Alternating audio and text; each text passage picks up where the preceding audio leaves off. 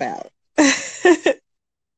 Well, our special topic here is mental health, but I'm down for anything. So, what is your um your spe- your particular interest in the in the topic of mental health? Um, mental illness, emotional and behavioral health and wellness, um, or mental wellness. Like, what's your interest?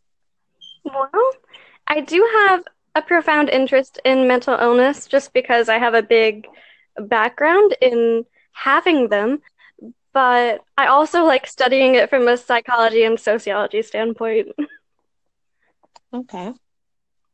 So when when you say that you've you've had, you know, a couple of mental illnesses, you mean like you have been you've had diagnosed mental illnesses or struggles with um, some of the areas of the D S M or Diagnostic and Statistical man- Manual, or like so what? Yes, I have been diagnosed with a few things, and I think the kind of issues that I have have changed over time. But in middle school, it started out with just basic anxiety and depression, and then over time, I was diagnosed with, at a certain time, P T S D, at a certain time, borderline. It kind of depends on who I've gone to and when, you know? Okay. Um, yeah. I think the thing is, symptomology sometimes varies from time to time. You know, sometimes we're struggling with one thing and then not another. We're having mm-hmm. some symptoms, but not another. Um, I think continuum of care is really, really important when it comes to um, adequate or proper diagno- diagnostics and follow-up. So um, I think it's important that whatever practitioner that you're seeing, that they are requesting um, your release of information form to be filled out yeah. by you so that they can communicate with the last therapist or psychiatrist or psychologist that you, you know, previously saw. So, do you think, um, do you think that the services that you've received, at you know, up to this point in your life, do you think they were helpful for you?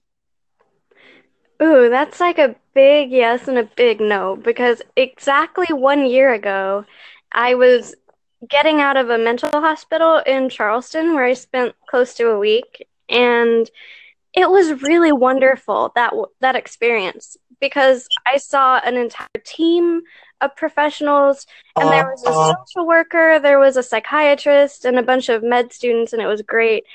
And a couple months before that, in February, after a traumatic event, I had attended, or, you know, I say that like I had a choice, but I had I had gone to a different psychiatric facility, and that one was the first one that I'd ever been to, and it was it was honestly everything that could possibly be wrong with a psych hospital, and so I've kind of seen the best of both worlds. Okay, so was it in the same area or in a different area? Well, the bad experience that I had, I'll say it was in Myrtle Beach in South Carolina, and the good experience was in Charleston, so my friends basically drove me two hours so I wouldn't have to go to that same hospital again. Mm. Wow. So is that bad? Yeah. I mean, all of my friends, unfortunately, my friends and I all have a story about that place. Um, the one that was bad. We all have stories. So if you could fix if you could fix one thing um, with psychiatric hospitals, what would it be? Oh, well,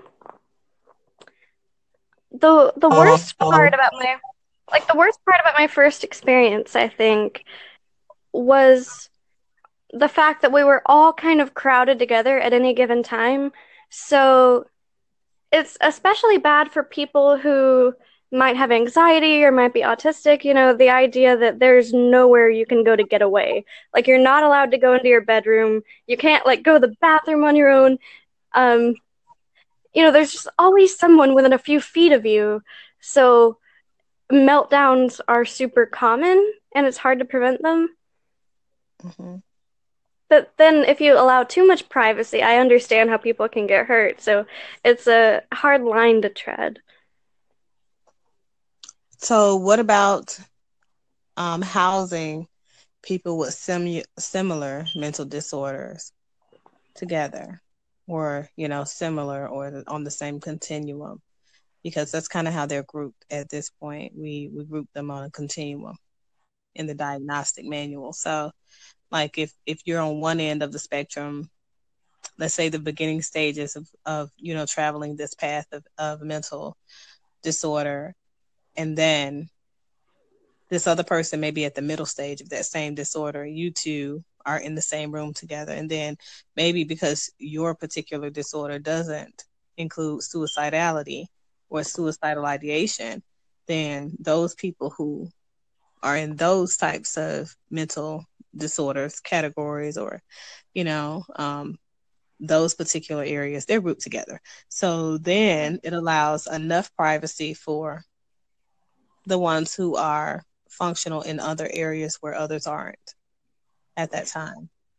That's super helpful, because one of the biggest problems, uh, you could tell the first hospital that I went to had very few resources and such, uh, because we had people in there who were there for addiction.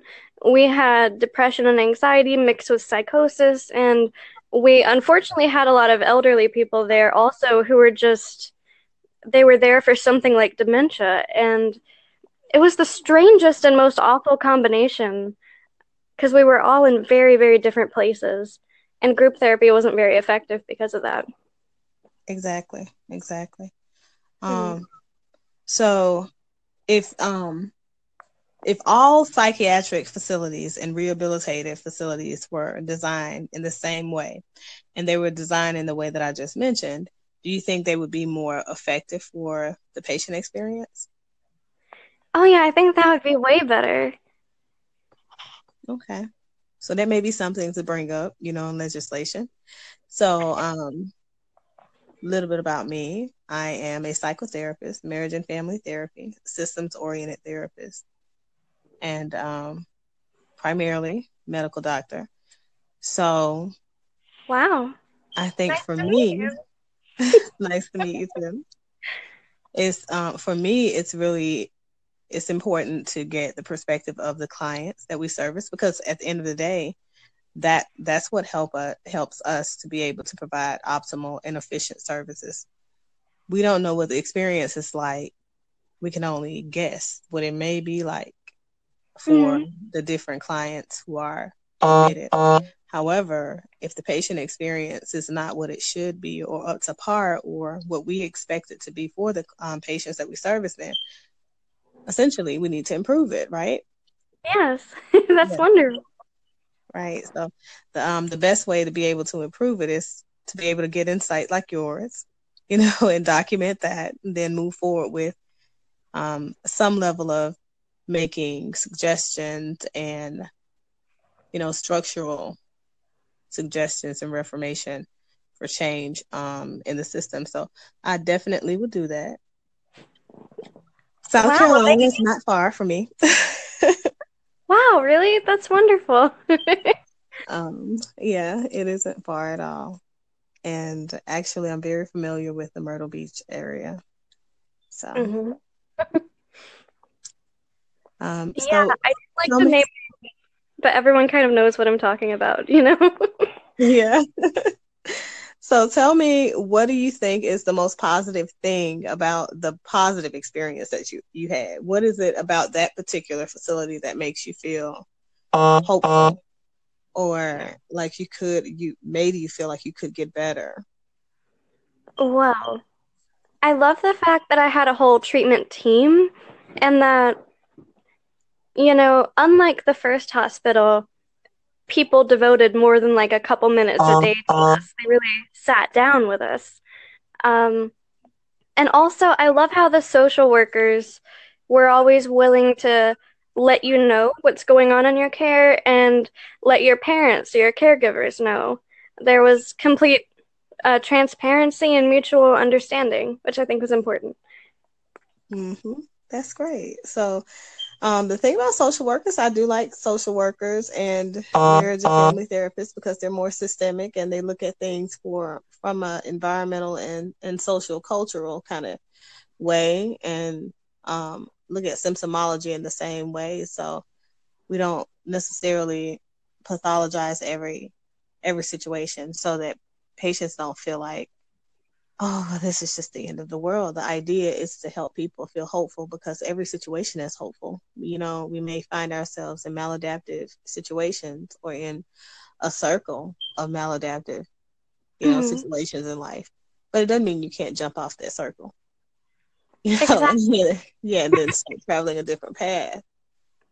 Yeah, um, and it's very important to be focused on the situation and not so much the diagnosis, not so much... you know, focused on the situation more than medication, I think, because at that first place, you know, we would be listened to for maybe two minutes and it's like, you have depression, you need to take these meds. And mm-hmm. yeah, the communication was just not really there. And if you said, you know, if you said, for example, this medication makes me sleepy, I need to take it at night, they would just be like, no, we do it in the morning. Things like that, you know. What? Goodness gracious. Like, okay, so we definitely need improvements in that area. I apologize for your the negative experiences. No, and it's really, really great that you you mentioned that treatment teams work best for you, because that's always been kind of like what we've theorized. Um, mm-hmm. And then, of course, patients being optimally informed about their care and then being a part of the decision-making process also is very, very important when it comes to the systemic lens. Um, so I'm glad that works for you as well. Hopefully, as you continue to care for your mental and your emotional behavioral health needs, um, things improve, your situations improve, and your odds for improvement um, quicker. um, Thank They improve faster. Thank um, you. One last thing. You're welcome. One last thing for you, though. I I just had to because I just can't. Um, I, I can't just go away from it. What do you think about your social cultural conditioning coming up in life influenced you to actually seek services? Oh, that's really important. Uh. Uh, uh. Because I I was raised by um, a father who was very Southern and traditional and grew up on a farm. And so he came from the tradition of we fix everything ourselves and we don't need help.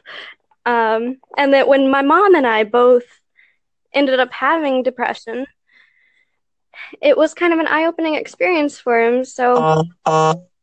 luckily... Luckily, we were able to get over the whole we don't need help mindset, but it's very common here in the South, I think. It is, it is. Um, so it's it's good that you were able to overcome that, especially when it's like a cultural thing that, you know, has been passed down generally, generationally, and nobody believes you should see somebody. So then you're the black sheep of the entire family. You end up going get services. But the good thing is that you improve your human condition overall and that you feel better. Thanks. Yeah. Okay. Well, it was definitely nice um, chatting with you. I look forward to talking to you again. I know we're coming up on the cutoff time for these conversations. Um, I'm yeah. going to have you on again. Wonderful. Very nice to meet you. Nice to meet you too. Have a nice night. Good night.